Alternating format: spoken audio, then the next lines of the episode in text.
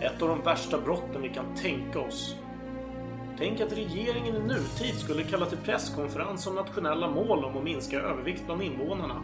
Statsministern står och pratar om åtgärder och plötsligt får statsministern syn på en journalist med lite för trång skjorta där valkar fyllda med fett kläms upp till allmän beskådan. Fylld med raseri går statsministern fram och hugger ihjäl journalisten. Och förklarar sitt dåd med att man måste agera kraftfullt mot övervikt. Den svenska dieten ska utvecklas, inte avvecklas. Svenskar! Svenskar! Härligt Sverige! Härligt! Underbara Sverige! Sverige! Svenskar! Härligt Sverige! Härligt!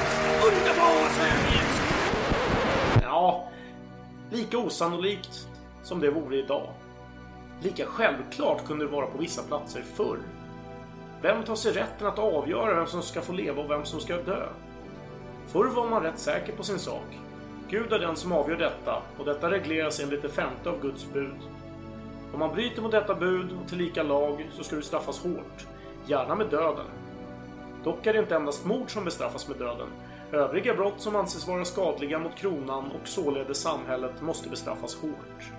Om möjligt med samma metod som förövaren begick sitt brott. Ett öga för ett öga. Fråga till exempel de myntförfalskande guldsmederna Mikael Hansson och hans son Måns Mickelson 1592 som man bestraffar genom att smälta ner de falska mynten och tvinga fadern och sonen att dricka det. Lyckligtvis för dessa herrar så blev de båda benådade i sista sekunden. Men alla hade inte den turen. Även om den mosaiska lagen var dominerande under denna tid så vet ni som bekant att det inte finns någon lag utan undantag. Några lirare, oftast inavlade i flera led, oftast med totalt bristande empati, oftast med totalt bristande känsloreglering, alltid med en skruv lös, levde ovanför lagen. De var lagen. Nåja, de var i alla fall officiellt Guds ställföreträdande i landet och främsta upprätthållare av Guds bud. Detta är deras historia. Så slipa kniven, spänn snaran, för här ska det begås mord vid hovet! Mitt konunganamn skall vara Karl den sextonde Gustav. We shall never surrender. allen Zeiten nicht die Mehrheit. Kom inte med en sån jävla provocerande och aggressiv ton mot mig. Där har våldet triumferat. Ask not what your country can do for you. Ask what you can do for your country. Ska vi verkligen öppna en till flaska? Ja, vad fan har du att välja mellan? Skål ta mig fan! I have a dream. Ah, I see you look at your leader. And I too look to you, Paul Bauma. It's one small step for man, one giant leap for mankind. Välkomna till avsnitt 11. Det är Ja. mord Ja, det är det. Och vi... vid hovet. Ja, det är det fortfarande. Eh, Men vi salongsbrusad historia. Och det var, har gått, för oss har det gått en vecka sedan vi såg senast och spelade in om pesten.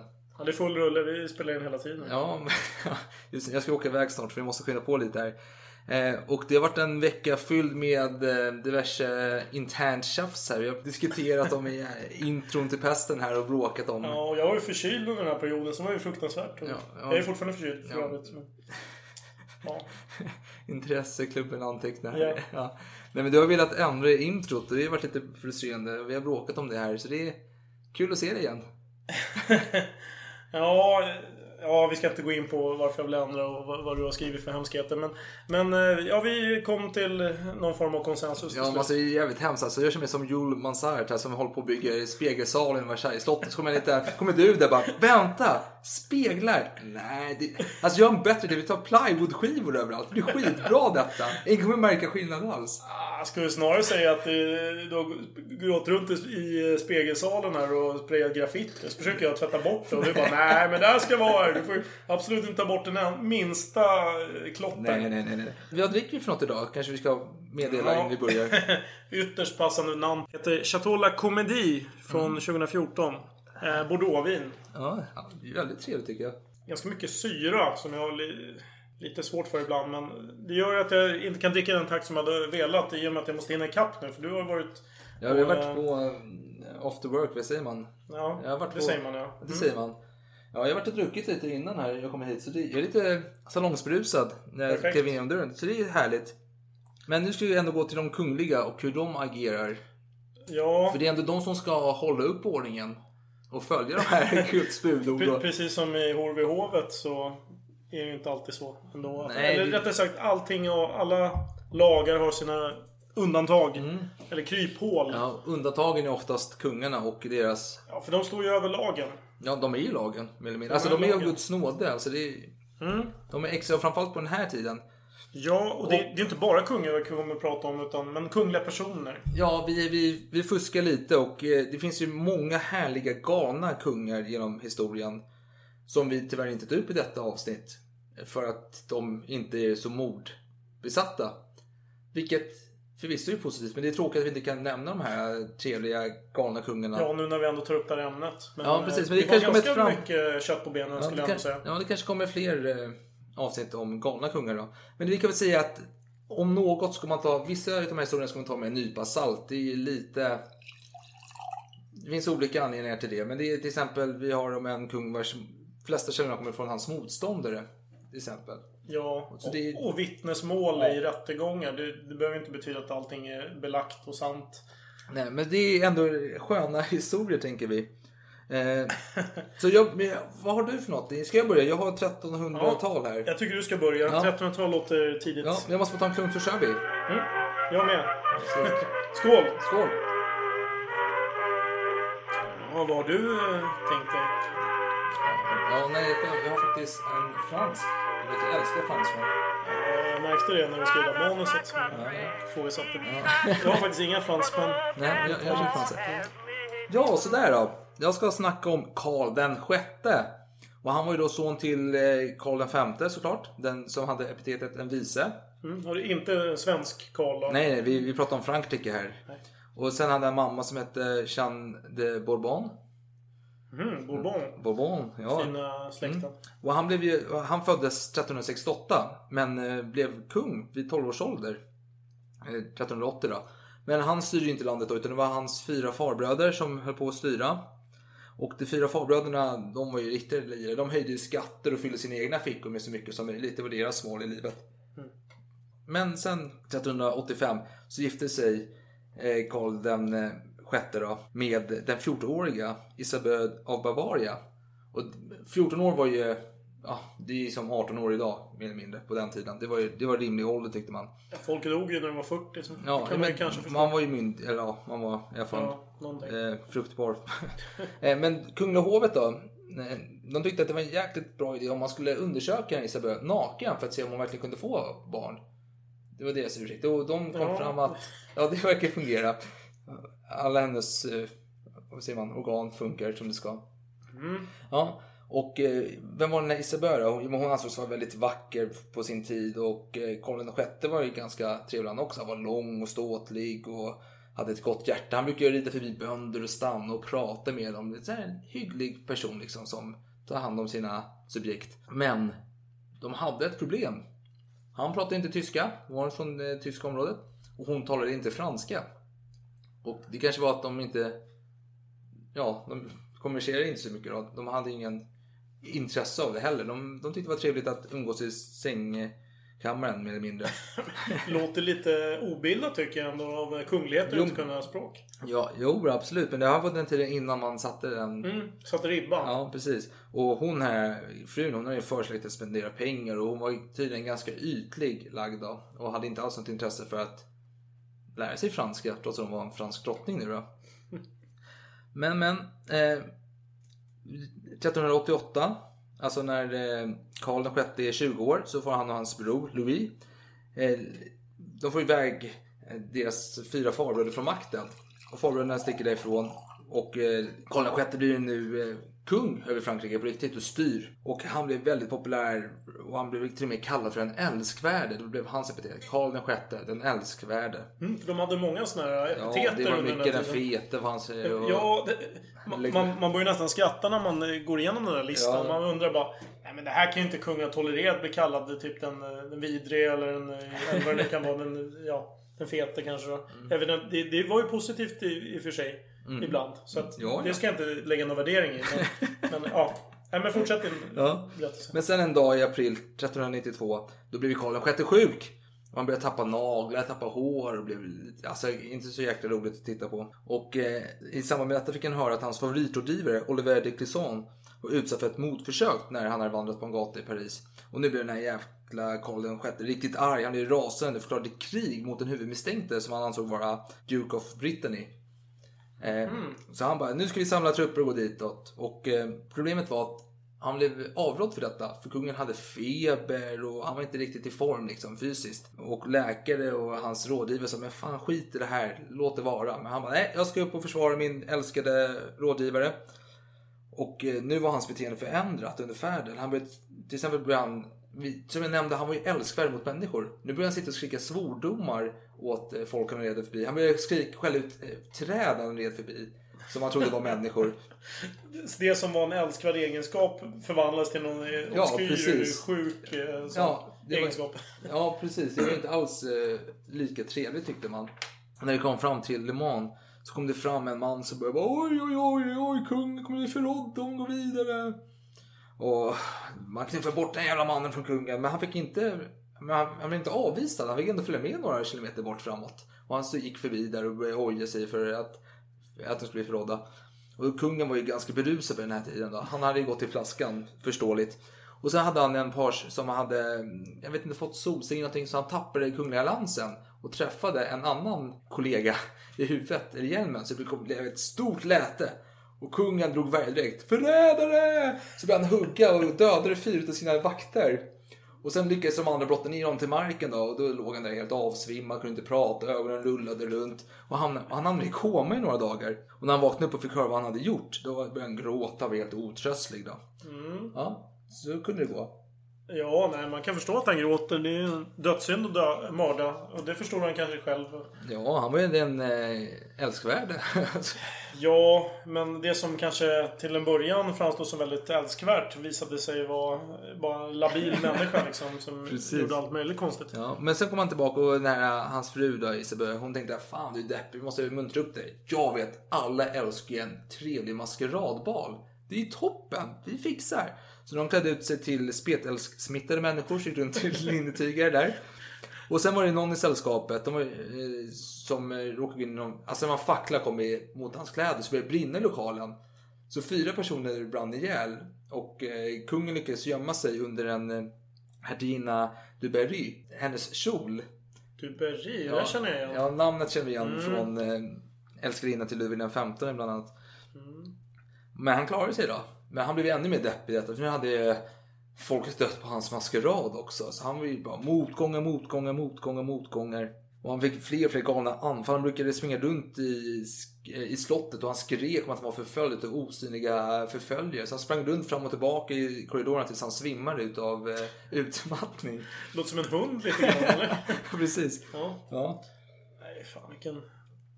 Vilken gök. Ja, och så började han, inte nog med han började slå sönder eh, möbler och yla som en varg dessutom. Han gick i riktig igång här. Han kissade på sig själv också. Och han, helt plötsligt kunde han förneka att han var kung. Nej, men jag är inte kung.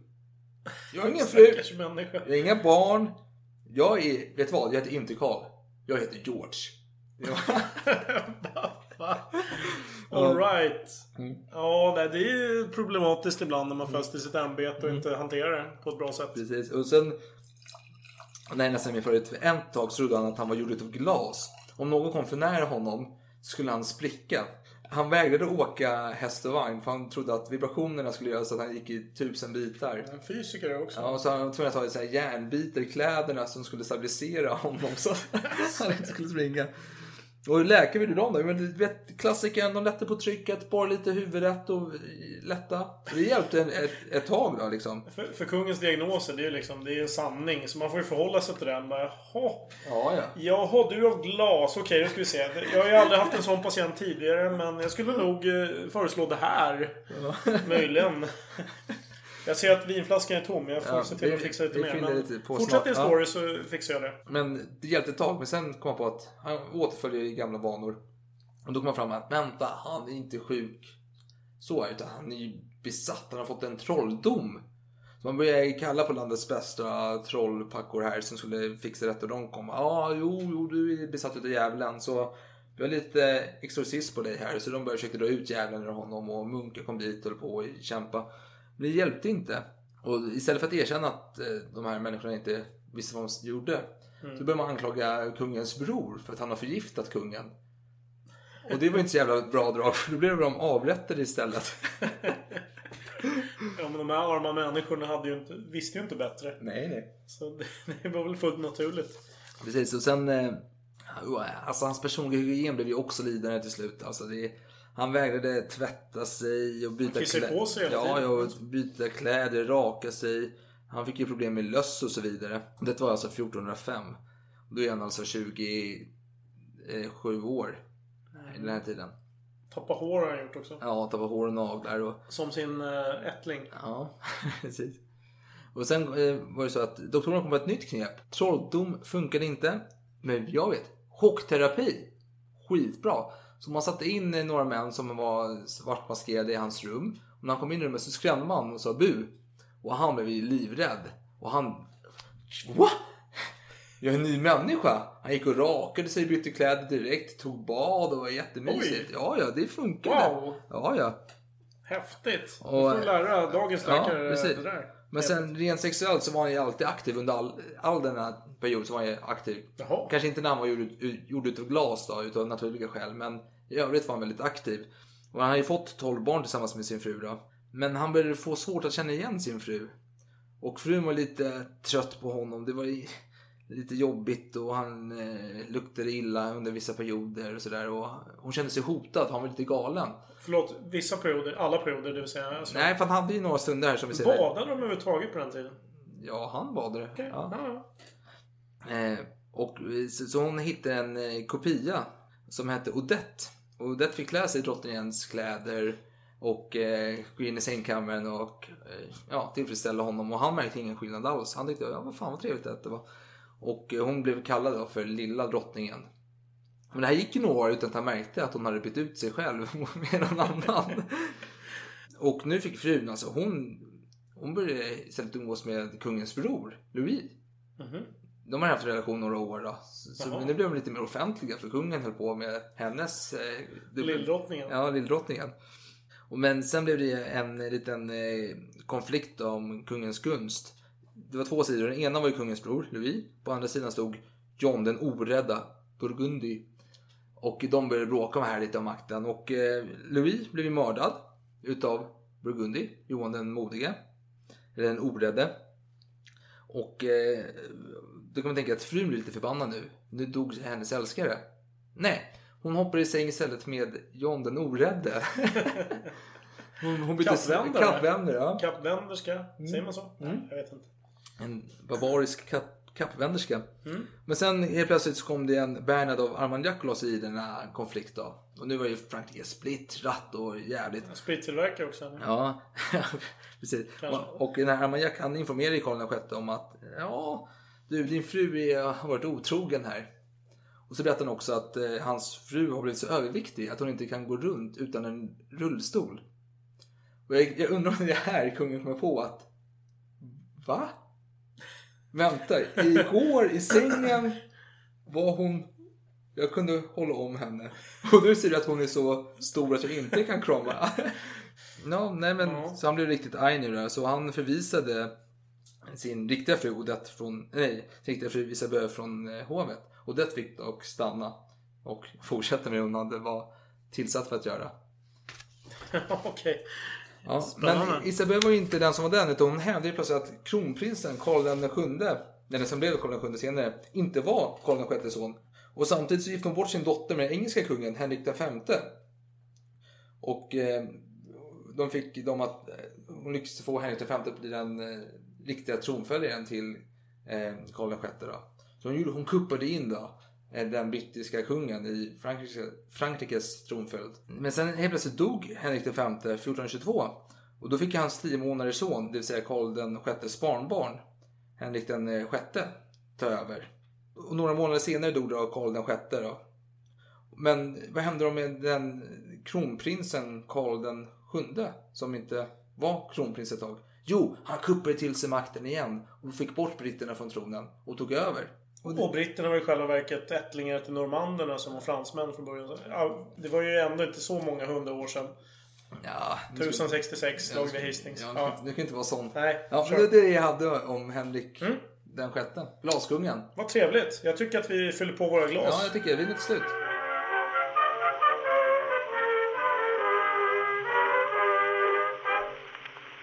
Vad dricker vi nu då? Bara för att titta. får du jättegärna göra. Waterford Estates. Står det så? Ja, det gör det. Cabernet Sauvignon 2014. Ja, en till 14. Ja, trevligt. Jag är jäkligt nyfiken på att höra vad du har för eh, mordlysten kung du vill dra fram här. Ja, Eller om det är något annat. det, det råkar vara någonting annat. Jaha. Det är en ungersk kunglighet. Jaha. Bautori Erzsébet Ja. på ungerska. Ja, ja, ja, Eh, ja. Jag hoppas att uttalet blev hyfsat rätt. Eller Elizabeth Bathory om man ska uttala det lite mer ja, västerländskt. Blodgrevinnan. Ja, du kan din... eh, Ja, ja gud ja. Det finns och med ett, eh, ett jävla metalband som heter Beffer också. Det är en annan femma. Mm. Så om du sitter där med ett pandasmink hemma och nitbälte och hoppas på att höra någonting om black metal här så är nej, vi pratar om en riktig Stäng människa. av skiten. Eh, Hon föddes 1560 som medlem av den kungliga ungerska familjen. Mm. Hennes morbror var kung av Polen. Prins av Transylvanien och storhertig av Litauen. Mhm. Så någon slags baltisk eh, superstar. och hennes föräldrar, de var släkt med varandra. Båda hade efternamnet Bathory. Ja, men det är rimligt på den tiden. Ja. Alltså inavel är ändå positivt anser man. Man vill, man vill ju hålla det in, internt liksom. Så var det. Ja, ja. Eh, Hon fick en väldigt fin uppfostran i hovet. Hon var vacker, hon var lång och finlämmad med gräddfärgad hy och ett långt mörkt hår med bärnstensfärgade ögon. Hon lärde sig läsa och skriva på fyra språk och var aktiv och vältränad. Så eh, allt väl så här långt kan man väl kanske tycka. Eh, Eller? Låter väl trevligt? Ja, fan vet jag. Ja, vad- fortsätt. ja. Men hennes nära släkt var av li- lite mer brokiga slaget. Hennes bror var en alkoholiserad horbock. En farbror, eller morbror, jag har försökt hitta källa men jag har inte kommit fram till något. Var alkemist och satansdyrkare. Ja, det är rimligt i denna guds Ja, ja. Hennes faster Klara var eh, bisexuell sadomasochistisk häxa. Eh, och den första varningssignalen att allt inte stod rätt till när, var när hon i sin barndom fick se en eh, Ja, nu säger man rom men ja, i min källa sa zigenare. Torteras och avrättas genom att lämnas att dö igensydd i en häst. ja, den är skön alltså. Eh, Istället för att som ett vanligt barn bli traumatiserad av den här händelsen så blev hon inspirerad av detta. Fan vad kul! Ja. Jag vill också testa. Ja, hon blev tidigt bortgift. Hon var bara 10 år. Till en rik greve. Och skickades att bo med sin framtida svärmor. Men efter några år så ryktades hon att hon hade fått en dotter tillsammans med en bondpojke. Och det här barnet skickades iväg. Nu vet inte jag hur det har spelat in riktigt här. Men jag tyckte ändå att det kunde vara värt att nämna. Ett år senare så gifte hon sig då. Och blev slottsfru över Cheite slott. Ett fort i Transylvanien. Okej, så nu är hon slottsfru och hennes man eh, åker ut i krig. Eh, hur roar hon sig, tror du? Vad, Ja. vad gör man då, när man är slottsfru? Ska jag svara det jag vet eller ska jag svara det, det som de brukar göra? Alltså- Svara det som du brukar göra. Ja, det, kutymt var att man roade sig med att spela lite harpa eller något sånt jävla skitinstrument och satt och fnissade lite och sydde kläder och... Ja, det kan jag verkligen tänka mig. I alla fall på 1600-talet, säkert på 1500-talet också. Eh, nej, hon roar sig Luta var det kanske på den tiden när man satt och spelade luta eller sånt där. Ja, det låter rimligt. Ja. Nej, hon sig med sexleksaker från Italien. Och eh, hon började, kanske inspirerad av sin faster då, som var den där häxan, Mm. att experimentera med häxbrygder. Och, och det blev så att hon, hon bjöd in alla möjliga kufar till det här slottet. Det var häxor, det var trollkarlar, det var siare, det var alkemister. Eh, alla de här för att lära upp henne. För Mm. hon blev allt mer intresserad av svart magi och tortyr. Ja, tortyr av alla tänkbara saker. Till exempel så fick hon tag på ett vapen som hennes man hade lämnat efter sig för att hon... Han tyckte att det var för avskyvärt för att användas i krig. Det var några kloliknande klämmor som kunde fästas vid en piska. Och använder man den som en piska då, då sliter den sönder människohud.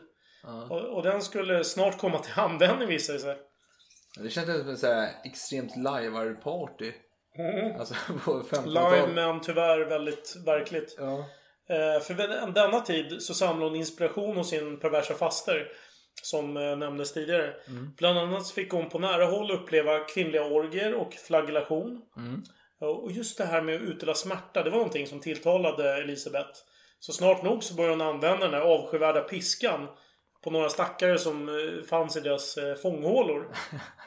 Ja, de var inte frivilliga direkt utan det var ju... Nej, definitivt inte. Och eh, hennes glädje växte då i takt med hennes offerskrik och eh, blodsutgjutelse. Ja, det känns spontant som att det inte är så här 50 shades of Grey kan ju dra åt helvete. Alltså. Hon eh, föredrog att piska sina offer nakna. Och när hon låg på rygg. Och varför det? Jo, för att hon kunde se deras ansikten förvrida sig i smärta. Till sin hjälp så hade hon flera personliga tjänare av tveksam karaktär. En kvinna som uppenbarligen delar hennes intressen, Dorka, som tipsade om hur man kan lägga förbannelse på folk genom att slå, slå ihjäl en svart höna med en vit käpp och sedan smeta blodet på fienden. Eller i värsta fall på fiendens kläder. Om man nu inte kunde få tag på fienden. Ja. Och sen även tre andra kvinnliga tjänare som hon kunde lita på. Och sen en efterbliven man vid namn Fixko. Nu vet jag inte. Fisko. Fish. Eh, förutom fångarna så terroriserar hon sin kvinnliga serveringspersonal. Minsta misstag ledde till grymma kroppsliga straff. Eller disciplin som hon eh, valde att kalla det. Flickorna blev piskade tills de blödde. De torterades med strykjärn, rakblad, facklor, knivar, smält vax. Och sen förstås den här hemska piskan. Hon sydde igen munnen på en flicka hon tyckte pratade för mycket. En annan bands fast naken vid ett träd och täcktes med honung för att ätas upp av insekter. Hon slog dem med en tung klubba, vilket nästan var en... Eh, att föredra då, jämfört med många andra straff. Om hon misstänkte att någon stal från henne så tvingar hon dem att klä av sig och bränner dem sen med glödande mynt. Ofta så stack hon vassa nålar i flickornas läppar under naglarna på dem. Hon drog ut dem i snön där någon av hennes lakejer häller kallt vatten på deras kroppar tills de fryser ihjäl. Deras könsorgan brändes med ljus eller glödgat järn. Hon lät installera ett tortyrredskap som var en upphängd cylindrisk bur där en flicka placerades inuti. När buren höjdes så drog bur, drogs buren ihop med spikar invändigt som sakta spetsade ihjäl offret.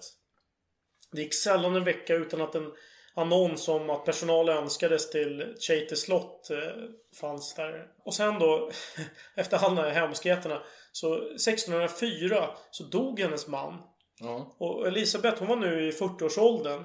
Och hon började få lite åldersnoja. Hon var ju otroligt vacker och så vidare.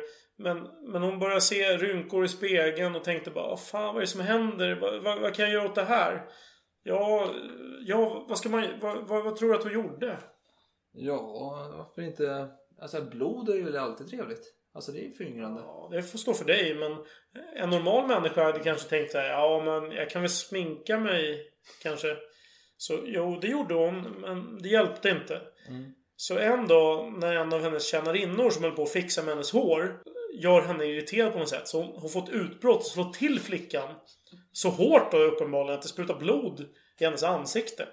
Och hon tittar sig i spegeln och då får hon för sig att just där det där blodet hade landat då blev hennes hud lite slätare. Och, och en av de här störda bekanta som hon hade, jag vet inte om det var en tjänarinna eller någon, någon väninna. Fick idén att, ja men eh, om du badar i blod, det skulle ju göra dig ung på nytt. Självklart. Ja, Q10. så, så vad, ja, så vad gör hon då? Nej, hon låter ju såklart kidnappa unga oskulder. Jag vet inte varför de var oskulder, men hon, hon, och hamstra, hamstra blod från dem. Och, Ja, men, alla, men det vet väl alla att oskuldsblod är mycket eh, renare. Ja, det får stå för dig. Om, Ja. eh, om de här flickorna var väldigt vackra, då nöjde hon sig inte med att bada i deras blod, utan drack av det. Ibland bet hon tag i deras nacke, kind eller axlar och liksom sliter loss köttbitar och typ bara, ja, trycker i sig det och hoppas att det blir bra. Och till slut så sa en änka då från grannskapet det som alla kände. Alltså det här är ju helt jävla sjukt. Eller hur? Ja, ja, Det ja. är ju helt sjukt. ja, ja. Hon använde ju fel typ av blod. ja De här oskulderna måste ju... hon? Ja, de måste ju vara Nobel 1. Du kan inte ta vilken jävla Nej, bondluk som helst. du själv inte ha bölder i Nej. ansiktet och... eh, Nej. Så, Nej. så från och med 1609 så var det aristokrater som gällde. Ja, ja självklart. Mm. De växer ju på träd också. Ja, hon, hon rekryterade dem. Hon var tvungen att locka dem då. eh, Med förevändning att de, skulle lära sig fint maner om de... eh, Kom till hennes. Precis. eh. Till hennes utbildning eller vad det nu var. Nej, men de råkade ut precis samma sak som deras lågättade kollegor. Mm. Men hon hade varit lite slarvig här. Hon hade ju helt enkelt begått misstag och kasta fyra av de här blodtömda flickorna över muren. Eh, och bybor hade fått tag på deras kroppar. Och det här var ju inte vilka bondlurkar som helst. Det var ju lite mer kända människor. Ja, Så de, de kunde identifiera de här flickorna. Bara, fan, vänta nu, det här är ju en fin flicka. Fan, Ja, jag, känner igen henne. Henne har jag slavat för. Så, så det hela slutade med att myndigheterna fick nys om det här. Ja, men det var, var det inte så att det var någon präst också som började hoppa in där? Bara, vänta nu, vänta nu. Var det inte så? eh, Hon bad mig begrava fyra blodtömda flickor här häromveckan. Eh, hon sa aldrig namnet på dem, men det var bara några som hon hade i sin källare. Eh, och så kopplade hon ihop detta då med de som... Ja, det hade ju hänt suspekta saker Ja, tidigare. så man- Så är det. Eh, och precis, så här var ju ytterligare en indis att någonting inte var Nej. rätt. Nej, jag, jag kan verkligen tycka att blodtömda kroppar som man begraver utan Ja. namn känns ju lite varningsklockor även för en präst. Liksom. Men, Det här var ju en högt uppsatt kvinna. Så det var ju ingen man eh, anklagade i, liksom, i all hast. Nej, fan. Nej, så det krävdes ju förvisso då fler indicier. Och, och som du sa då så var den här prästens iakttagelse var en av dem. Ja. Men dessutom de här fyra kropparna. Så det slutade med att myndigheten fick nys om detta då. Elisabeth blev arresterad i december 1610. Ja. Ja, det var ungefär när Gustav II Adolf kanske höll på att slå ihjäl ormar någon gång. Ja. Eh, hennes tortyrkammare upptäcktes. Och högar med lemlästade kroppar och unga flickor hittades. Elisabeth hon hade tydligen fört register över sina illdåd. Och enligt de här anteckningarna så hade hon låtit döda 650 personer. Det är ju helt ofattbara siffror. ja, det är ju riktigt hög nivå på den. Det är, det är helt sjukt. Och vad, vad fick de för straff då, de här människorna som har varit inblandade i de här hemskheterna? Eh, vi kan gå tillbaka till de här tjänarinnorna och, Ja, och så. ja. Eller tjänarna. Vi har Dorka. Mm. Hon eh, fick slita... eh, Hon fick sina fingrar utslitna ur handen med hjälp av en glödgad kniptång. Ja. Och när det var klart så brändes hon på bål som en häxa. Sen, sen har vi den där Fischko. Eh, den här efterblivna mannen. Eh, han fick ett lindrigare straff eftersom han, han är ju efterbli- Han är ju uppenbarligen liksom väldigt lätt påverkad. Nej, för det måste jag bara nämna, för Mm. i Sverige också förr i tiden, med tiden, då var det att om du hade någon som var galen, då skulle, var det familjens ansvar att meddela omgivningen om att den här personen inte var vid, ja, normal. Sinnesfulla bruk. Nej, precis. Och då skulle var man tvungen att låsa in den här personen. Och om personen inte var inlåst längre och begick mord och eh, mordbrand och allt möjligt. Då var hela samhället ansvariga och fick böta för det här. Så man hade ändå förmildrande omständigheter Mm. för de som var mentalt...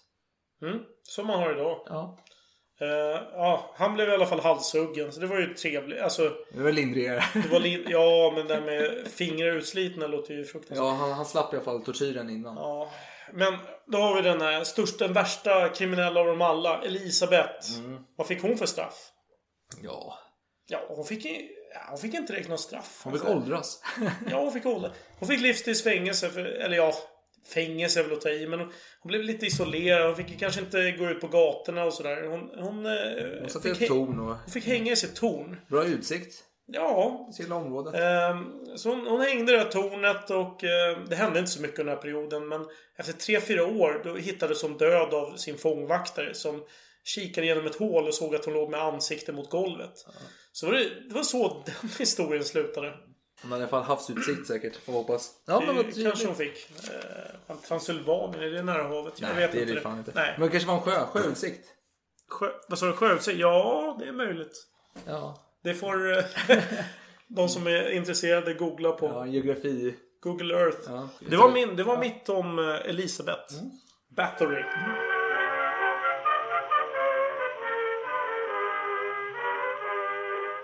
Då är det min tur då och ta nästa. Och jag har valt en person som vars namn, i alla fall efternamn, ni alla känner till troligtvis. Och jag pratar om Vlad den tredje. Och i efternamn hette han Dracula. Och han anses ju vara en inspirationskälla för Bram Stokers Dracula då.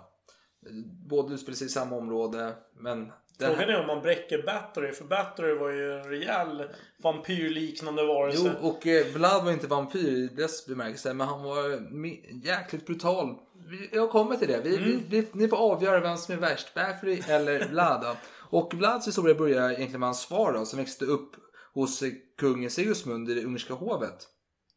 Och Sigismund var ju katolik och hade skapat en order för att besegra eh, osmanerna. Som kallades för Drakens order. Och eh, deras sköld var en drake. Så Vlad kallade sig helt enkelt för Vlad Dracul, alltså drake. Eller också är väldigt likt ordet djävul. Så det ja, fanns lite tvetydigt där. Men eh, ja, Vlad blev utsedd till Sigismunds eh, ledare för militär i transylvaniska staden ja, Sikhisora. Jag vet inte fan hur det uttalas. Men Sikhisoara, ja något sånt. Där han 1431 fick en son. Vlad Dracula. Blev hans namn då. Och det är vår Vlad. Och, eh, men hans pappa då, Vlad, ville ju högre karriären. Så han tänkte, fan den där tronen i eh, Valakiet. Ja, det tror jag att det heter. Valakiet, ja. Jag, jag tror att det uttalas så. Ja, jag är lite osäker. Engelska heter Valaki. då har de här valackerna, de här Ja. hästarna, de är ju från Valakiet. Ja, Valakiet. Ja, men vi säger Valakiet. Om, Eller ja, om det nu uttalas så. ja, om, om det är någon som vet hur man uttalar Valakiet korrekt så får ni gärna höra av er till oss så vi får reda på detta. Men i alla fall, eh, pappan ville ju ha tronen Valakia som eh, besatts av Alexander den första. Och vet på den tiden, hur löser man sådana problem? Du vill ha någonting som någon annan har? Du mördar den andra? Precis, lönnmord, vad annars? Det är Ja. skitlätt. Så, bap, han tog över tronen och för att få skydd så skapade han en liten ohelig allians med eh, turkarna, då, osmanerna. Och eh, osmanerna ville dock ha ett krav. Eh, Vlads eh, två söner ja, skulle bli tillfångatagna utav osmanerna som så här, gisslan som att, för att säkra lojaliteten eh, hos pappa Vlad. Då. Men eh, Vlad, eh, pappa Vlad, han var inte den som var den utan han bytte sida ganska direkt och han brydde sig inte om sina barn. Han tänkte att de dör för den kristna saken. Det är en kristen död och dö, dö för kristendomen genom att vara fången hos osmanerna. Det är ju logiskt. Ja. men, eh, men barnen dog inte, de blev ju frisläppta och sen helt plötsligt blev fadern och brodern mördade. Då var det bara Vlad Dracula kvar då. Och han ville nu ha kronan, han ville gå i sin fars fotspår här. Så han kom att ha den i flera omgångar. Han tog över den och tappade den, tog över den, tappade den. Så sammanlagt så styrde han i tre olika perioder.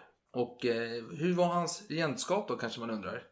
Han var, Jag undrar framförallt vad han gjorde mellan de här ja, perioderna. ja, han blev bortjagad. Okej, och så- han, han var på flykt och så kom han tillbaka och tog över. Jo men han använde ju eh, turkarnas eh, hjälp för att få makten. Och så blev han besegrad, flyttade han tillbaka. Okej. Alltså gjorde han om. Lite som Karl XII men uh, blev, abdikerade aldrig som... Karl XII abdikerade aldrig. Nej, nej, nej. Men det gjorde Vlad så. fick fram och tillbaka. Ja. Men han var ju väldigt brutal.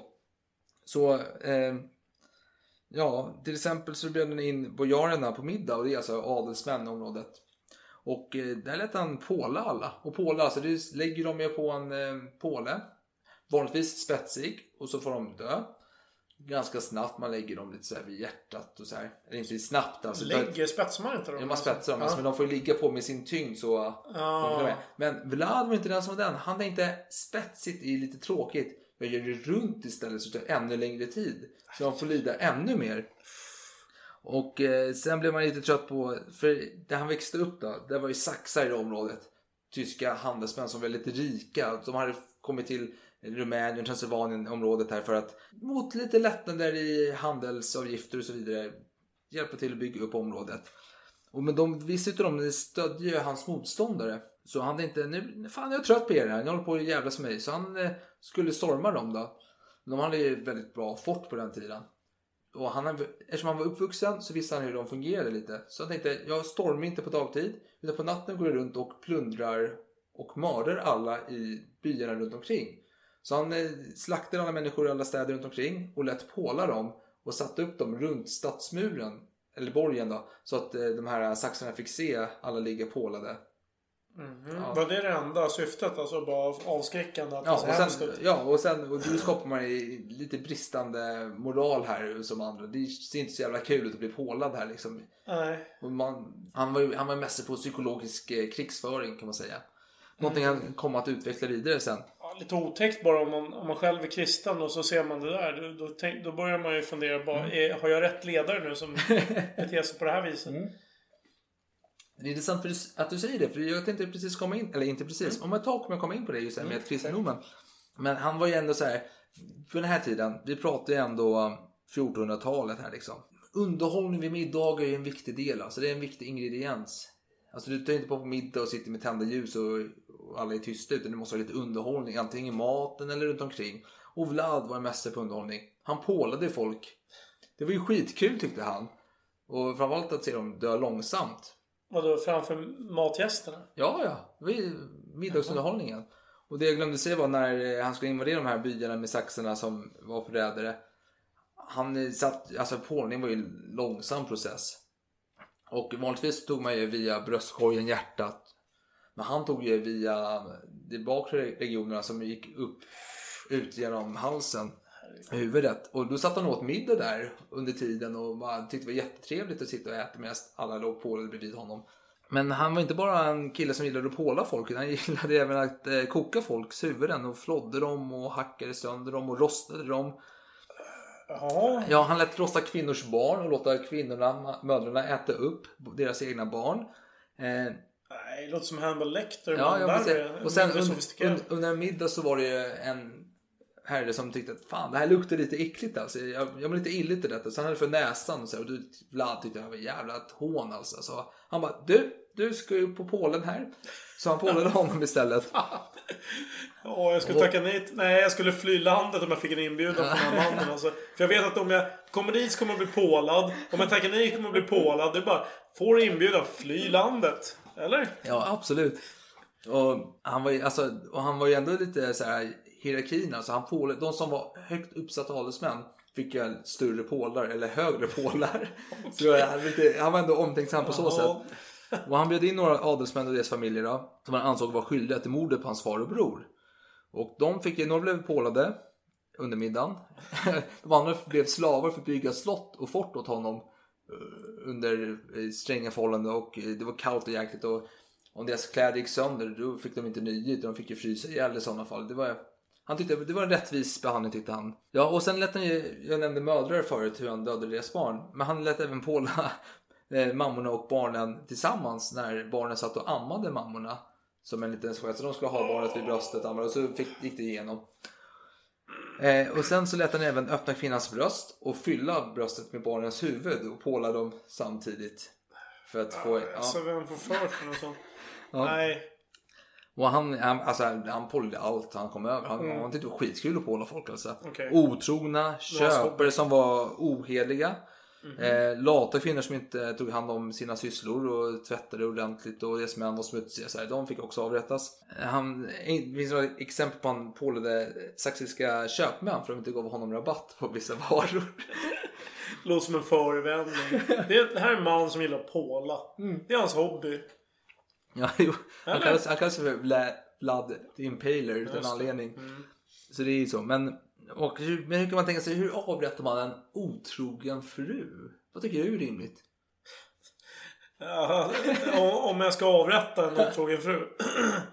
Med medeltida mått så ska det ju vara på samma sätt som man...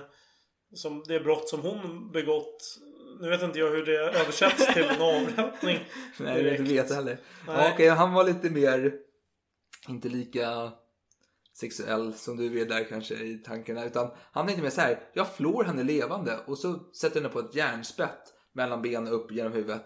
Och så får lägga hennes skinn på bordet bredvid henne då. Det är en trevlig... Eh, men sen var det så här att han var ju ändå omtänksam kan man tycka. Så han bjöd in salens alla äldre och fattiga på middag. Och de fick stor middag, de åt, hade trevligt. Och så frågade de så här, ja du. Eh, om det finns någon här som inte önskade att de inte hade några problem och inte saknar något i denna värld. Och alla bara ja, för de är fattiga och eländiga de här personerna. Han bara, fan vad bra. Så låste han dörrarna och brände ihjäl alla. Satte eld på slottet. Dumma jävlar som eh, går, till, går med på den här inbjudan känner jag. Men fan, har man inte hört rykten? Jo, men så kan han försvara sig då då. Så här, för det kanske kommer så här. Ja. Men Vlad, varför? Var det verkligen nödvändigt? Och vad har han försvarstal då? Jo.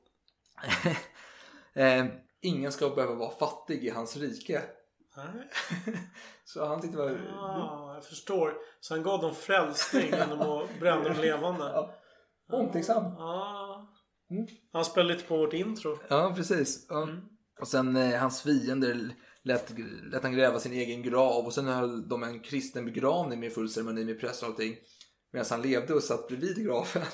och sen när han var klar så halshögg man den här personen och rullade ner honom i graven. Okej. Och andra så eh, grävde man ner tills de satte ma- naveltrakten och så sköt man ihjäl dem på olika sätt. Många av de här tidiga historierna som jag nämnt kommer från tyska pamfletter. Och de här, bara nämna, tyskarna var lite motståndare till Vlad. Så det finns ju, det finns ju risk för lite saltning här i historierna. Men det är ju bra historia i alla fall. Men men, sen händer någonting. 1462, det hamnar en konflikt med osmanerna. Och de kommer in i riket, börjar kämpa här vet du, och det är lite krig fram och tillbaka. Och eh, de skick, osmanerna skickar sändebud till Dracula och båda dem så här. Ja, visar lite vördnad och respekt för osmanerna. Och han, fan heller, jag känner mig kränkt här. Och de bara, vadå kränkt? Men fan, jag inte av er era turbaner. Har lite respekt för guds skull. Och de bara, ja, jo, vi förstår, men alltså, vi tar, inte, vi tar aldrig av dem. Det, det gör vår religion. Han bara, ja, fan, är det så du ska ha det? Så han eh, nålade fast turbanerna i huvudet på dem. eh, och skickade tillbaka dem och det blev jävligt jobbigt där. Eller hans nålar, han spikade fast dem i huvudet rätt sagt. Och det blev krig och det spänning och eh, alltså osmanerna var tre, två till tre dubbla antal soldater. Så då måste Dracula vara lite finurlig. Han är ju extremt stora eh, fort, eller starka fort han har byggt dem. Men han förgiftar brunnar och bränner byar och alla krigsfångar han får, de tar han med sig. Och pålar, mer eller mindre. Så, men sen händer någonting med hans fru. För hon börjar hamna i riskzonen. och smanen börjar närma sig där hon hänger. Så hon hoppar ut genom slottet och tar livet av sig. Hellre än att bli tillfångatagen då. Men sen kommer smanen närmare och närmare. Och eh, Dracula får lite panik, eller inte panik, det är fel ord. Han är en krigsherre då, så han får aldrig panik. Man tänker jag måste ha lite stöd från resten av Europa. Och det här kan jag tänka mig att katolikerna sitter i Rom och bara Ja, vad sa du? Pålar han folk utan anledning? Ja, det är inte så jävla kristet alltså, men Va? Krig mot osmanerna? Det är ju sjukt kristligt. Ja. Ja, heligt krig. Ja, ja, ja vi, bortser, vi, bortser, vi bortser från det andra. Självklart, vi stöttar honom. Det får vi reda ut efter. Det Ja, här, vi tar första hotet Ja, först. ja, precis. Det är jätteviktigt. Mm. Men för att eh, bevisa vad han gjorde så har han ju skurit näsorna av de osmanska krigsfångarna. Skickat med i stora antal till Europa. Så när de får det här budet om att han behöver assistans med lite folk så får de även massiva säckar med näs eller lådor med näsor tillhörande osmanska. Obehagligt kanske. Ja, jo, lite, lite så här. Det kan vara en civiliserad man vi har att göra Ah, fan också. Ah, vad ska vi göra nu? Nu kan ju inte vi framstå som kristna om vi ska stödja den här mannen. Nej, men det de var tycker... ju så de tänkte. Ja. Men sultan, sultanen i alla fall marscherar inåt i landet och de gör framsteg här. De har ingenting att äta för han har ju förgiftat allting och han tar även sjuka människor som han förklär till osmaner och skickar in i deras läger för att sprida smittor och allting. Intressant. Ja. Eh, och, eh, men den här sultanen kom närmare och de möttes, det jag möttes utav var då ett tre kilometer långt och ett kilometer brett fält utav pålade osmanska soldater. Så de tänkte, ah, fan alltså. Det här är inte värt det liksom. Vi backar ett tag liksom. Så de vände om ett tag. Och, så då var det den faran var slut just då. då. Eh, och, detta, och denna historia berättas av en grekisk historiker. Men sen kan man ju fråga sig, Vlad, vad tycker han om ärlighet egentligen? Är han en ärlig kille eller uppmuntrar han rövslickeri? Ja, ja, det är svårt att säga, ska jag säga. Men om du, du, är- du är 50-50 här. Du kan bara, Ja, men jag har ingen stark åsikt. Eh, utan vad du har hört, om du sammanfattar det. Är en sån som gillar sanning? nej. Nej. Nej. Men han bjöd hem två munkar och frågade vad de tyckte om hans eh, illdåd som han har haft för sig med ett polafolk. Ena munken svarade ja, men du Dracula, du är utsänd av Gud för att straffa ondska och felaktiga människor. Du, du är ju toppen. Andra var så här, nej fan det här är hemskt alltså. Du är ju vidrig som gör detta. Ja, Dracula var ju inte den som var den, utan han berömde den som sa sanningen. Och lät påla den som slickade röv. Och det, här, och det här påminner lite om en historia. Min farmor berättade om när hon var liten och gick i någon skola och de hade musiklärare. Så var det någon som hade gjort något så här oljud eller larvat sig på lektionen. Så läraren bara, vem var det som gjorde det där? Och ingen erkände. Så han radade upp alla på rad. Så gick han fram till första barnet. Var det du som gjorde det där? Barnet bara, nej. Så bara. Örfil. Gick han nästa. Var det du som gjorde det? Nej. Så gick han vidare så i klassen. Så kom han fram till en. Var det du? Ja. Bra, gör aldrig om det. Oj, ja, härligt. Men gjorde han så alltså? Han berömde den som var ärlig? Ja. Okej, spännande. Ja, fast han straffade dem som inte hade gjort någonting. Fast han var ärlig också. Ja, ja, ja, jo, jo, visst. Ja, Det här är ju inte en normal människa att göra med. Ja, men i alla fall. Dracula hade även en älskarinna. Hans fru hade ju hoppat ut den. Och hon bl- blev gravid. Sa hon. Men hon var inte gravid. Och det tyckte inte om. Fy fan. Så man släppte upp henne från skrevet upp till bröstet medan hon levde då. Så fick hon dö. Men hur länge väntade han på... Ja, jag antar att de märkte så här. Jag är gravid så efter nio månader så bara. Vad fan, Ja, kommer jo, jo. inget? Nej, men efter nio månader kan jag förstå. Men jag känsla att han inte väntar så länge. Bara, Jag är gravid bara. Jaha, var det runda magen? Vad fan? Nej, nej, nu ska det avrättas. Alltså, Kan, det, kan ha varit kan så. det vara så? Ja. Men Vlad skaffade sig i alla fall en österrikisk prinsessa och de fick ju tre barn tillsammans då.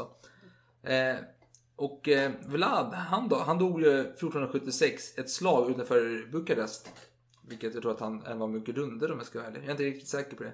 Han har i alla fall ett fort där som man har hittat när man grävt under Bukarest gator idag. Som han hade ett fort där. Men eh, sultanen tog hans huvud och lät sätta det på en eh, pinne i Konstantinopel. Passande. I Istanbul idag. Och, men det roliga är att Vlad var ju väldigt omtyckt av många. Alltså i rumänsk eh, I efterhand eller liksom under hans Nej men alltså jag tror att många, livstid? många av eh, de här historierna om Vlad, om hur förskräcklig han var, Mm. det kommer ju från motståndare till honom olika ja. Och Det är grader. förståeligt. Det är klart att de Och demoniserar. han var ju en stor krigsherre på sin tid. Ja. Alltså han var ju Gustav II Adolf fast jäkligt obehaglig och grym med en skruv lös. Alltså jag tänker ändå så här att på den här tiden, många var grymma, han var grymmare. Alltså han var ju ett steg Värre. värre än alla Ja. andra. Så, men många, alltså, som jag har förstått det, alltså, Mm. i rumänska historiebeskrivningar så är det många som tycker att han var väldigt bra. Men då är det alltså att majoriteten inte drabbades av hans vrede. Får man väl säga. Ja, nej. Det är väl det tolkningen jag kan göra. Mm. För är man inte själv drabbad och det är ens fiende som drabbas, då är det okej. Ja, och sen vet man inte mycket av det här som är sant heller. Det Nej. kan ju vara överdrifter. Men det är en bra historia i alla fall. Och Ja. nu måste jag ta en liten till klunk här innan vi går vidare på nästa. Skål! Ja, just Skål.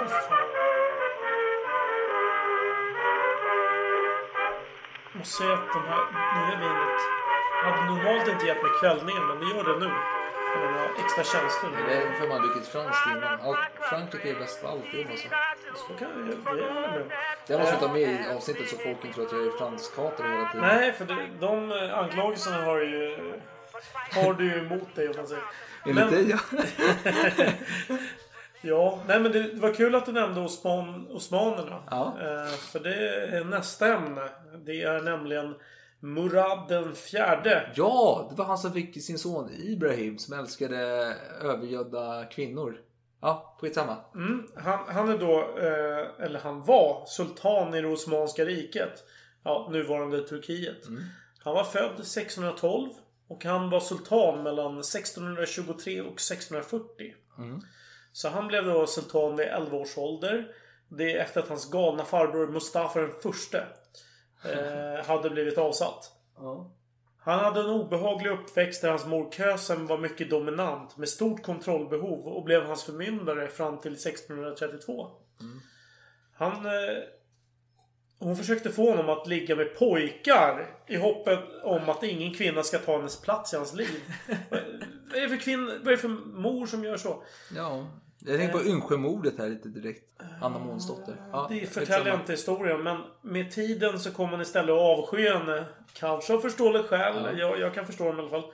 Eh, men dessa trauman, de kan, de kan kanske prägla vad som komma skall, om man säger så. Ja. Eh, och vi får tacka vår lyckliga stjärna att han inte är vår kung. Ja, ja. För Murad, han förbjöd alkohol och kaffe i hela Osmanska riket. Vilken jävla idiot. Ja, och det var inte vilket straff som helst man fick om man eh, njöt av detta. Utan det var ju dödsstraff. Ja, ja. Men till hans försvar så var det många av hans belackare som möttes just på ställen där det serverades alkohol och kaffe. Ja. Så det var ju ett sätt för honom att liksom avstyra allt det där. Ja, Men någonting säger mig att han inte var så jävla helig själv alltså. det, det kommer vi till. Men eh, om ni har sett reklam, den här Marlboro Man. Var det på 60-talet i USA. Det gick reklamer och sådär. Han hade ju blivit hängd. Om denne man var hans eh, kung. Ja, För eh, om någon av hans soldater ertappades med att röka. Då blev de hängda eller steglade och så lämnades de där utan begravning. Bara ruttna i solen liksom. Och en av hans trädgårdsmästare ertappades med att röka tobak med sin fru. Vad hände då? Jo, Murad han beordrade att deras ben skulle amputeras. Så skulle de föras fram eh, genom gatorna. Ja, tills de förblödde. Och några kvinnor, de hade picknick. Ja, det kan man ju Fy tycka... fan vad hemskt. Ja, det är Hur, hur vågar de? Ja, det är harmlöst kan man väl tycka. Jag tycker att det är harmlöst. Ja. Det tyckte inte Murad. Nej. Han tyckte de väsnades för mycket. Så de, var, de, de dränktes. Ja, självklart. Helt rimligt. Så var det en musiker som spelade en persisk melodi. Eh, och vid den här tiden då var Persien och Osmanska riket, de låg i ständiga konflikter eh, under Ah, flera olika krig vid den här perioden. Eh, så det var ju obehagligt. Han blev halshuggen. Sen hade vi en byggherre. Han byggde en våning för högt. Det var någon palats som den här Murad ville bygga. Så han blev hängd. För, och, och, vad, vad, blev han hängd för? Det för att den byggde lite extra. Det är väl trevligt om de bygger lite mer än man har beställt. Ja. Nej men Murad han tyckte att nej, men den här extra våningen det var ju till för att han skulle Den här andra man, den byggherren, skulle kunna tjuvkika in i sultanens harem. Oj vad Ja, men obehagligt. jag, jag tänker, det är skönt med bygghistoria. Jag tänker på den här historien som går om Stalin. När han skulle ha något jävla hus. Så kom det, hade man två förslag på två sidor. Så här, ena förslaget, andra förslaget. Och då skrev man under i mitten. Så man visste inte vilken förslag han eh, menade. Så man byggde båda bredvid varandra. Det är säkert. Jag skulle nog ha gjort det om jag var undersåte i den här mannen. Eh, Fan han var väldigt stingslig. Jag menar att bära en färgglad tröja. det är lite o- obehagligt kan vissa Mm, Ja, tycka. det, åh gud vad jobbigt. Han Du tycker det, klart, jag, jag älskar färgglada tröjor. Jag tänker bara för att de som har lite perceptionssvårigheter. Ja, alltså, ja, ja. det sticker mycket alltså. Ja. Eh, det kunde nämligen räcka för att dra på sig hans vrede. Eh, Tänk dig honom på 80-talet. Nej, fy fan alltså. Svårt att tänka sig. Det skulle vara kört alltså. Han gladde sig särskilt åt att halshugga män med feta nackar. Ja, Av någon anledning. Ja, han tyckte ja. bara fan den där nacken kan vara kul att se när den blir halshuggen. Nej, fast det var väl ändå, han hade ändå ett större syfte med det. Jaså? Ja, det var väl för att han ville motverka fetma i riket. Ja, så kan det ha varit. Han tyckte att det var jäkligt, det är bra att vi måste ha hårda exempel här. Alltså. Ja, det, det, Bekämpa det, det är mer än jag vet. Men Ja, jag får- Intressant eh, spaning där. Ja, jag för mig att jag läst om det. Mm. En fransk diplomat bröt en av hans många regler. För, eh, ja, förutom det här med kaffe och alkohol. Så fick man inte umgås med landets kvinnor om man var utlänning. Eh, så han blev spetsad. Som eh, ja, Vlad eh, älskade att göra. Eh, och en budbärare. Han gick samma öde till mötes. Jaha. När, eh, eh, när Murad firade födseln av sin nyfödda dotter. Då kan man fundera, vad fan, vänta nu, firar man genom att spetsa dem? Ja. Nej. Nej, men det var ju så att budbäraren hade av misstag sagt att det här barnet var en son. Eller en pojke då. Ja. Och, och av den anledningen så... han, då blev han besviken eller någonting. Ja. Så han eh, spetsade den här mannen. Ja, han lät döda de flesta av sina bröder dessutom.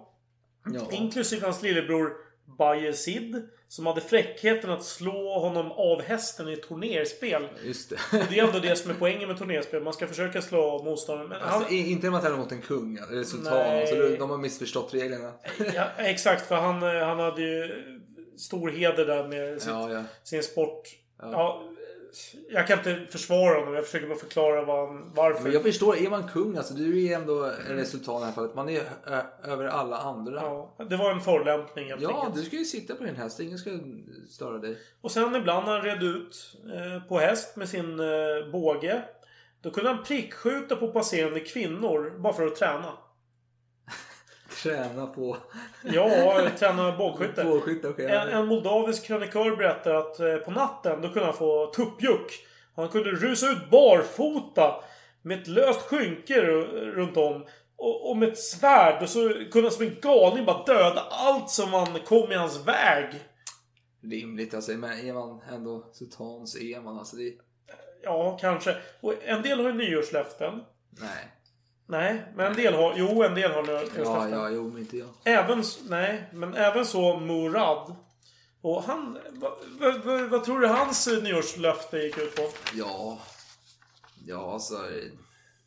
Döda fler. Ja, precis. Ja, Döda tio stycken per dag. eh, Bra målsättning. Ja. Får man ändå ja, 3650 per år. Alltså det är ändå en rimlig siffra om man ska. Ja, det låter ju som kanske en eh, potentiell arvtagare till den här Murad. Men eh, för att lyckas med det här så hade han en handkanon. Eh, och denna pricksköt han mot förbipasserande. Framförallt de som gick nära hans sovrum. För han var ju uppenbarligen så hade han... Lätt störd alltså. Man gillar inte att folk håller på spanar på vad han håller på med. Jag vet inte. Vad gjorde säkert- han där? Han hade amfetaminlabb eller någonting. Liksom så. Ja. Säkert värre. Eh, men med tanke på hans barndom med den här eh, modern som Ja. höll på. Jag vet inte. Var hans Eh, moder där kanske? Kanske. Kanske. Jag vet inte. Ja, Eh, där. Ibland så tog han med sig sin skarprättare för att leta efter folk att mörda. Då kommer jag att tänka lite på Game of Thrones. Ja. Med den här... Eh, vad heter den? The Justice of the King. eh, Illyn... Jag kommer inte ihåg vad han heter. Skitsamma. Då, då har ju kungen med sig någon skarp... Någon avrättare helt Ja. enkelt. Och bara kan peka på någon.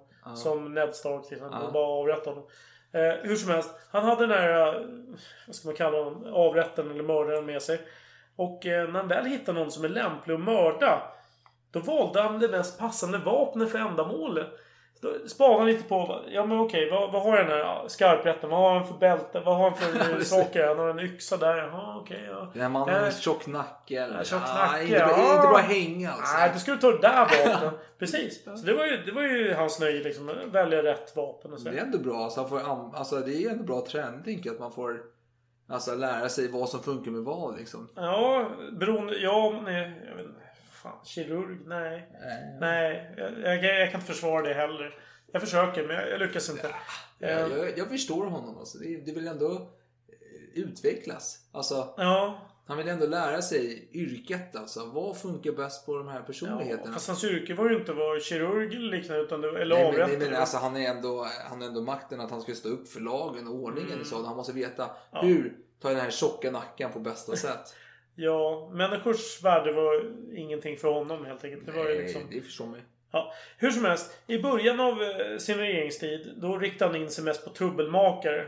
Ja, jo, då blir jag jävla. Det var de som jävlades med hans sätt och sådär. Men snart så... Han, han, började tyckte, han började göra för att han tyckte det var kul. Och det här kan ju vara en del av hans... Alltså det kan ju vara en följd av hans alkoholproblem. Vänta nu, vänta nu, vänta nu. Glömde jag att säga det? Den här mannen som stiftar, la, äh, stiftar lagar mot alkohol och kaffe och allt det där. Han drack alkohol, han drack kaffe. Och eh, han drack gärna med till och med persiska vänner. Ja, ja, men alltså det är såklart. Alltså, Så, så allt, allt det som han var belagt med dödsstraff, det gjorde han ju själv. I stora mängder. men Enorma han, mängder. Ja, han måste ju få njuta lite också. Mm. Så, men hur dog den här mannen då? Nej, den, ja, jag, jag vill ändå säga hemska mannen. Ja. Han dog av levercirros. Ja. Och vad är det? Jo, det är någon eh, följdsjukdom av att man har liksom förstört sin lever. Och det är på grund av re- rejäl alkoholism. Alltså det var en rejäl fylla som eh, Dödar honom. dödade honom. Men innan han dog, vad gjorde han då? Jo, nu fanns det en chans till frälsning här. Ja. Tänker jag. Vad tänker Ja, du? synda sina brott ju. Ja. Ja, Ja, ja, självklart. Nej. Och, och hur syndar man sina brott? Genom att bikta och... och... Nej, Nej. du har missuppfattat hela kungliga Jaha. yrket här. Du måste ju döda någon. Jaha. Ja men, ja men i sådana fall. Ja men då gjorde han ju helt rätt. Ja, precis. För, för, för han, han lyckades då med ett sista illdåd. Han, näm, han beordrade nämligen att eh, hans tronföljare, som var hans mentalt handikappade bror, Ja. skulle avrättas. Och den handikappade bror, han har ju redan suttit i bur i flera år. Ja, flera år vet jag inte om det var. Men han Jo, satt i en bur. jo, jo. Ja. Det var Ibrahim. Just det. Och, och, han, och Vänta, så jag att han var hans son förut? Det vet jag inte. Ja, det var ju hans eh, Det var hans bror i alla fall. bror. Och, Förlåt, jag ber om ursäkt. och, och, den här, och då, då påstås det då, som med allt annat egentligen, att Murad med en sista kraftansträngning tog sig upp ur den här sjuksängen för att se liket av, av den här brodern. Och när han hade sett det, då log han horribelt. eh, så det var ju fint slut. Ja. Men! Det visade sig att eh, hans mor hade bedragit honom. Och att Förmodligen så var det ett annat, om det nu ens är sant att det- han tittade på liket. Så var det en annan person. För den här brodern, han var vid vid liv. Och, och eh, han fortsatte styra landet i ytterligare åtta år. Jo, men han var ju ganska speciell den där brodern, alltså Ibrahim. Men det, var- det, var, det här var en väldigt fin historia tycker jag. Fin. Ja, men det var ju ändå mycket härliga mord och sånt där och Ja, gemytligt. ja, obehagligt. Ja. Eh, ja, men jag får tacka för dina kommentarer. Ja. Jag har faktiskt ingenting mer att tillägga. Utan jag är Nej. klar, så det är din tur. i- Det är min, jag har en sista och den här personen är inte med för morden, ska jag säga. Du är helt kass. Hycklare! Du suger! Jakobin. Nej, våldet har inte triumferat i det här fallet. Jo, jag har det. Ja. Men det finns ju andra kungar som har triumferat med våld.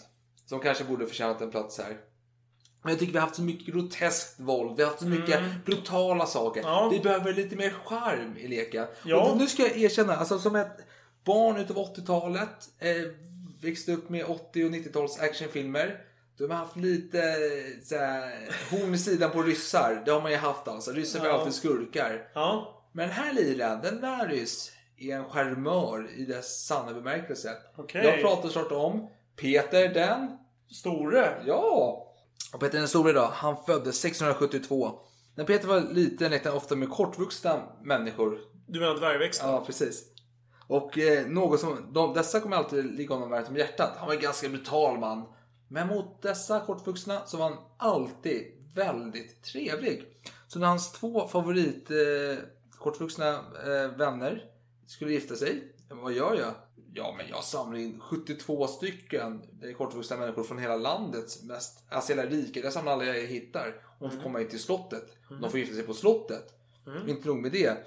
Han, eh, lät, han införskaffade bord och stolar i mindre storlek som skulle passa dessa människor. Ja, Hober. Ja, alltså han var Eller- väldigt eh, omtänksam. Ovänlig man. Och när en av dessa kortvuxna människor dog, som hade gift sig då, så blev han ju väldigt ledsen, såklart.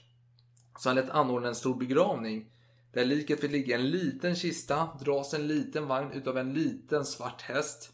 Och han hade tagit landets kortaste präst för att eh, hålla i begravningen. Jag älskar det här för jag har hört att det, det fanns ju en annan kung som var fascinerad av just långväxta. Eh, som, Preussiska. eh, Ja, Fredrik den store. Nej, jag tror det var tidigare än så. För att det var någon som hyrde in just vikingar för, som skulle vara eh, privata gardet. Ja, men alltså Fredrik den store hade eh, bara storvuxna män i sitt garde. ja, det var nog flera olika. Ja. Nej, men det kan stämma. Ja, eh, men och och dessa, denna begravning flankerades utav alltså, större soldater för kontraster liksom. Ja. Och kontraster var någonting som Peter den store älskade. Inte nog med kortvuxna människor, han älskar ju stora jättar helst. Han åkte runt där och hittade en fransman. Och så hittade han en finsk kvinna som var jättelång också. Och han tänkte, vänta nu, om ni två gör, ja ni förstår vad jag menar. Ni får ju gigantiska barn. Wow! Vänta du, vänta du. Det här är ju Min schysst. första frågeställning. Hur hittar de de här två? Det är en fransman, en annan del av land, alltså en annan del av världsdelen. Sen är det en finländare någonstans. Och, och inte nog med det. Du har makten att para ihop de här. Hade han det? Ja, han hade det. Det är klart han hade. Och det, är gick, det gick åt helvete trevligt. detta försök. Ja, det, de misslyckades med två stora barn. Ja, det är små barn eller? Jag har ingen aning, det framgår inte. Men de fick inte stora barn i alla fall. Nej, nej. Eh, Men de fick i alla fall en årlig pension för besväret då. De kanske sexvägrade men de Ja, fick ändå pension. Ja, ja. Men den här jätten då, mannen från Frankrike. Alltså, okej du fick ingen jätte till barn. Men jag ska inte, alltså du måste ändå jobba för mig tänkte Peter. Så du får vara med i ceremonier. Och lyssna på min idé, den här är skitbra. Du får gå i bebiskläder. Och gå i sällskap med eh, de kortvuxna människorna. Ja, fan jag är. Kläder. Så det var ju det, det som gick ut på då. Och sen när den här jätten dog då, så blev han uppstoppad. Och hamnade i Peter den stores museum. Ja, fan de är, de är livegna de här stackarna. De Ja, får ja. inte bestämma någonting. De inte ens bestämma över att bli begravda. På den här tiden var huvudstaden Sankt Petersburg från 1712 då, som Peter den store lät inrätta. Och där hade han sitt museum med konstiga saker. Och bland annat hade han ett konserverat manligt könsorgan som eh, donerades ut av den preussiska kungen. Och... Eh, Var, var det den preussiska kungens organ? nej, det var- inte hans organ. Såklart inte. Nej, nej, men det var en annat organ som låg i alkohol där i en burk. Jaha. Och bevarades. Och då tyckte Peter, vänta du frugan. Du ska pussa för det där. Och hon gjorde ju det såklart. För annars hade hon blivit avrättad. Så det var ju, hon var ju tvungen eller mindre. Ja. I alla fall. Och den här museumets intendent var ju en eh, kortvuxen man med två fingrar på vardera hand och eh, fötter. Och han blev ju själv uppstoppad och eh, ett utställningsobjekt när han dog. ja, under Peter den stores livstid. Mm. Såklart. Ja, ja.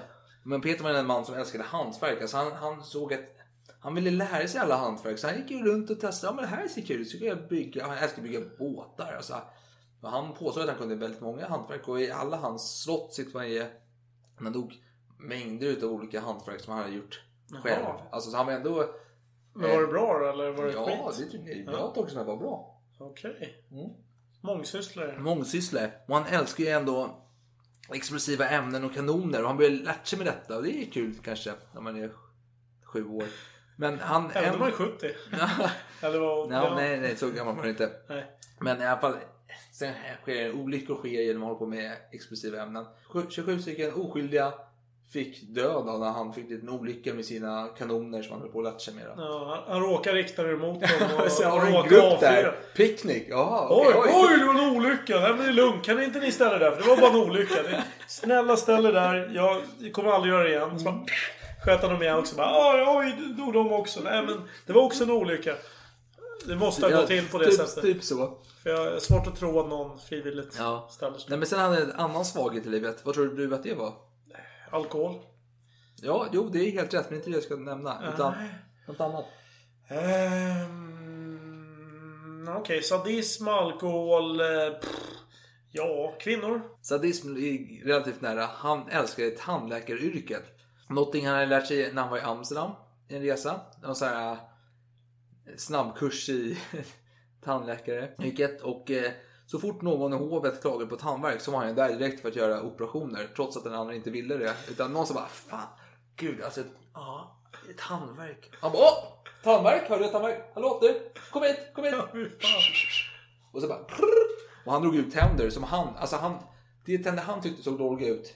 De drog han ut. Men du, tandläkarskräck. Kan inte det vara liksom ett arv från den här mannen? Mänsklighetens arv. Så det går i gener tänker Ja. du liksom. Att alla Men det som gör ju det. Skräck går ju Ja. i arv. Så alla som har tandläkarskräck härstammar från offer till Peter den store. Kanske inte alla, men en betydande andel.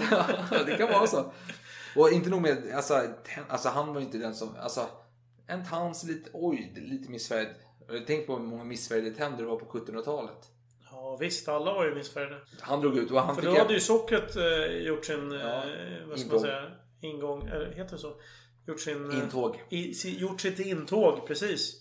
Ja men och jag tänker så här att han fick inte, jag tänker inte, han fick även med sig tandköttet när var ut tänderna ibland också. Lite stycken. Det var ju helt normalt. Alltså jag tänker Ludvig den 14 skulle älskat honom som tandläkare. Det var ju alltså, det är ju passat, han hade ju knappt några tänder så det var ju, Precis, han hade ju inga tänder tror jag. nej. Så det är ju trevligt. Ja. Nej men i alla fall och eh, han, inte nog med att eh, han var tandläkare, han älskade att skära i människor. Det är jättetrevligt, han älskar anatomi och eh, kirurgiska ingrepp. Så han lyckades obducera sin halvbrors fru för att se, att hon, se om hon verkligen var oskuld i 49 års ålder. Inte nog med det så lyckades han även tömma 10 liter vatten. vänta nu, frun var oskuld. På Ja, men- något sätt så går inte det här ihop. Men... Nej men han ville kolla om ett rykte stämde om att hans halvbrors fru var oskuld. Ja, okej. han För han obducer- misstänkte att de inte hade... Ja, så han obducerade hennes kropp. Men sen ja. lyckades han... Vad kom de fram till? Det vet jag inte, det framgår inte. Det är lite oklart. Alltså jag tror att han slaktade kroppen ganska rejält. Det var bara roligt. Ja men sen fick han ett annat offer som han tänkte som levde då. Som han tänkte, ja men fan du har en liten eh, svullnad här. Så han lyckades tömma den här svullnaden på 10 liter vätska ungefär. Och den här personen eh, dog ju kort därpå. Jag tänker man kan ha kopplingar till nutida medicinska skandaler. Det går. Ja. För den som vill det. Och nu börjar folk, eller inte folk men det kanske hörs, hörs lite röster om att dog hon efter operationen sa du? Och vem gjorde operationen? Peter! Ja, Peter tänker jag är oskyldig, jag är oskyldig. Så han lätt, eh, du måste granska detta. Så, men alltså, det måste ju ske en, eh, haverikommission här. Alltså det måste, någon måste reda på vad som hände. Och de gjorde en obduktion. Vem ledde den då? Ja, nej, det var hans folk. De sa Såklart. Peter är oskyldig. Ja. Ingenting att se här, ingenting att se här. Han är helt oskyldig. Backa. Och när Peter hamnade, alltså, han var i kort stubin. Alltså, han kunde bli rasande och misshandla sina betjänter med träklubbor. Och han hade som nöje att halshugga sina dissidenter. Då, som, alltså, det säga, Ja, Någon som ifrågasatte hans Ja. styre. du, vet, du vet när du ska gå och äta och du är lite såhär, fan jag är inte riktigt hungrig. Vad gör man? Vad gjorde Peter? Jo, han gick och bevittnade lite tortyr. För att få upp lite du vet. Du vet ju när man ser en, en biff och man börjar känna järnsmaken i munnen och dregla. För honom var det att gå och se tortyr, det var lite såhär, mm, Aptitretare. mm, åh gud, oh, oh, salivsöndringen bara springa upp och äter. Okej. Ja, det var ju trevligt. Och eh, hans son, han, han hade en son som eh, ville bli munk. Inte trevligt tyckte Peter. Och sonen var också vän med Peters kritiker. Inte bra. Så man fångade sonen, lät tortera honom. Och då, då bevittnar ju Peter detta. Och han bara, fan, oh, oh, oh, fan vad kul, jag vill vara med. Så han hoppade in i tortyren och började flå sin son levande. Flå sin son? ja. Och eh, sonen erkände det alltså efter Ja. misshandel. Men det är inte så att de slutade. De Nej. fortsatte ganska bra tag. Det är en nackdel med tortyr att man kan få ut vilka svar man som helst. Ja, men Och- tanken är att man får ut svar man vill och så eh, stoppar man lidandet ganska snabbt. Alltså det är ändå tanken hos den som blir torterad. Om jag säger det ni vill ha det så dödar du Jo, mig snabbt. visst. Men här så dömde man honom ännu mer långsamt när han sa det de ville höra. För det var kul. Ja, ja. Ja, ja det kan man säga. Förståeligt. Eh, och sen upptäckte Peter att hans fru Katarina var otrogen. Big mistake. Så han lät ju hämta älskar, älskaren till hans fru då och eh, högg huvudet av honom. Och konserverade huvudet i en burk med alkohol och la på hans frus nattduksbord. Så hon skulle se honom. Ja, Ja, ja. så kan man göra. Men Peter själv hade ju många älskarinnor. Runt Såklart. 400 stycken. Ja, ja. Och en blev gravid men sen gripen för barnamord. Och, och hon skulle avrättas. Så gick han fram innan avrättningen och kysste henne. Sög av huvudet. Så tog han upp huvudet avhugget och kysste en gång till. Och slängde det i gyttjan och gick därifrån. Hur tänkte han då? ja. Men alltså, jag vet inte om du har hört talas om The Rat Pack. Jo, men det har jag gjort. Och det är egentligen, alltså, det är många inte vet. Många tror att det är Sammy Davis Jr och eh, de där. Men Humphrey Bogart var faktiskt eh, med och grundade den. Och det var hans fru Lauren Bacall som eh, såg dem på ett, eh, i ett hotellrum i Las Vegas som kröp på golvet och sa ni ser ut som en jävla ja, Rat Pack. Ja, ja. Och, det gick vidare. och då var ju Frank Sinatra kom med och Dean Martin och så vidare allt eftersom. Men Peter hade ju själv en alkoholklubb där man satt och drack och svinade som fan. Och man hade orgi där man hade sina gamla, gamla präster och eh, lärare som var tvungna att vara med för man låste dörrarna så de var ju, de kunde ju inte fly därifrån. De var ju helt chockade. Tänk de här gamla ortodoxa kristna jäklarna som stod och bara åh gud orgis, fan vad hemskt. Och de fick ju, ja de tyckte det var jättejobbigt. Och de åkte runt en dryckesgrupp i Europa. Och de började slå sönder olika rum i alla slott de besökte. Bland annat England fick betala en jäkla massa pengar för att återställa vissa rum på palatsen. När de kom till Antwerp så drack den här gruppen 269 flaskor vin på en och en halv dag. Nu snackar du om det moderna Rat Pack eller pratar du om medeltida Rat Pack? Jag pratar om Peter den store Rat Ja, Pack. ja, okej. Jesus. Ja. Ja, så 269 flaskor på en och en halv dag. Det är alltså Hur många var de? 36, det vet jag inte, men 36 timmar. Så alltså 269 flaskor. Ja, det, det är ofattbart många i alla fall. Det är många fler än jag skulle stå ut med. Men det kan ju vara så att de bara kastar flaskorna i golvet och fan ställde till med en scen. Alltså det är 7, ja, nästan 7 och en halv flaska per timme pratar vi om. Alltså. Ja, vilket är helt orimligt. Mm. Ingenting per jord. Ja, men när de kom till Frankrike så var de på så här audiens hos, eh, det var ju alltså, detta var 1717 tror jag, då var det alltså Ludvig den XV som var kung, men det var Filip av Orleans som var förmyndarregering, det vill säga Ludvig den XIVs brorson som hade tagit förmyndarregeringsmakten. För Ludvig den XV var ju så pass ung. Ja. Och då hade de audiens hos dem och då började han pissa på sig, Peter den store. Så de fick betala franska kvinnor för att eh, ta hand om honom, byta kläder och sånt där. Han var riktigt förstörd alltså. Och sen kom han, och eh, när han var i Europa så kom han på massa bra idéer. Fast det är som skäggförbud i Ryssland. Det är ju skitbra. Han. Jaha. Det var renrakat. Jaha. Mm. Men nu ska vi se, för det var väl inte mode riktigt att vara renrak? Ja, vi pratar ändå 1700-tal nu här. Slutet 1600-tal, början 1700-tal. Ja, ja, det är möjligt. Jag Då har inte riktigt koll på Då årtionden. börjar ju eh, skägget försvinna. Alltså, Mm. det är 1600-talet var skägg populärt, mustasch Ja, populärt. ja, men nu börjar det försvinna. Okej. Men det finns ju de som utav religiösa skäl tycker att det är jättebra att ha skägg och mustasch och skit. Hur ska de göra? Ja, de ska väl dö, antar jag. Nej, det är omodernt. Det var väl alls tid man gjorde sånt. Det är ju Ja, 1700-tal här. Jaha. Ja, torteras kanske? Nej, de ska betala skatt. De får betala Ja. 100 rubel per år om de har, eh, vill ha kvar sitt skägg. Mhm. Och de som hade det, de fick ju ha en stor eh, bronsmedaljong kring halsen där det stod att skatten var betald. Och gå runt med så alla såg att så man inte högg av någons huvud utav misstag. För man trodde Nej, att... men det är ju en statussymbol. Går runt med den här... äh, Jag tänker på så här moderna rapartister. De går runt med den stora dollarteckensymbolen. va? det, det härstammar från Peters tid tänker du då? Liksom. Ja, Du, alltså, jag tänkte, Det vet jag inte det om jag tänkte att de här stora hiphopartisterna, de, alltså, Ja. de, de har studerat Peter den stores Det tid. är inte omöjligt. Nej, jag jag skulle inte säga att jag, att jag drar den kopplingen, men... Jag tänker på dem. Det gör jag. Ja, men Det är en statussymbol. Du tänker att du har, du har dina sig? pengar. Ja, det är klart den gör det. Ja, men det ska det vara. Men sen kom man på att men skägg är ju mest män som har och nu förlorar jag, jag fick ju ganska mycket eh, alltså, skatteintäkter på detta. Men nu, alltså marknaden, jag utesluter kvinnor från denna marknad. Mm, får inga pengar därifrån. Nej, och de har inte så mycket skäggväxt alltid. Så det är bara något fåtal där så. Då? Jag vet! Barnafödsel måste man ju betala skatt för. Ah, Gifta sig, skatt. Okej. Dricka vatten, skatt. Oj, vilka vatten. Ja men allt möjligt kommer man på. Skatta hit, skatta dit. Ja. Han tänkte inte på den här Lefferkurvan eller vad fan den heter. Ja, la- Lafferkurvan. Lafferkurvan. Nej, nej, visst. Nej, nej, nej. Och, men så gick det vidare. Men sen blev han, alltså han blev lite, lite... Han skapat folkhem. Ja.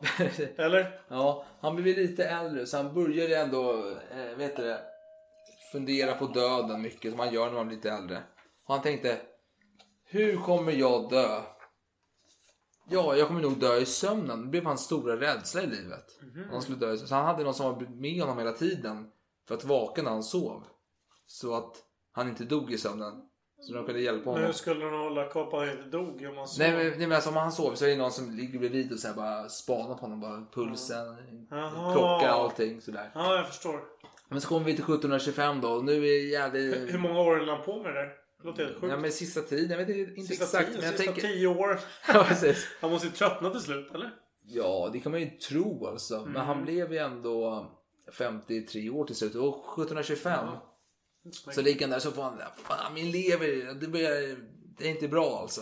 Han får bli lite sjuk och jävlig och läkaren bara, nej din lever är förstörd grabben. Tyvärr, du måste dricka spavatten. Och han bara, ja, jo, okej jag dricker lite spavatten. Så bara, så, åh fy fan vad äckligt det var. Så vad gör han då? Han häller alkohol i vattnet för att förbättra smaken. Okej. Och fortsätter dricka. Och så dör han eh, kort därpå då. Som britterna gjorde med, med gin och tonic. Ja. Jag, jag ser att klockan börjar ticka iväg ganska extremt. Oj, oj, oj, oj, oj, vad klockan har tickat. Ja, men Jag, hade tänkt att prata lite om eh, Sado, den koreanska kungen. Ja, eller prinsen det. var här rättare sagt. jäveln. 1735 och han var ju ganska intressant.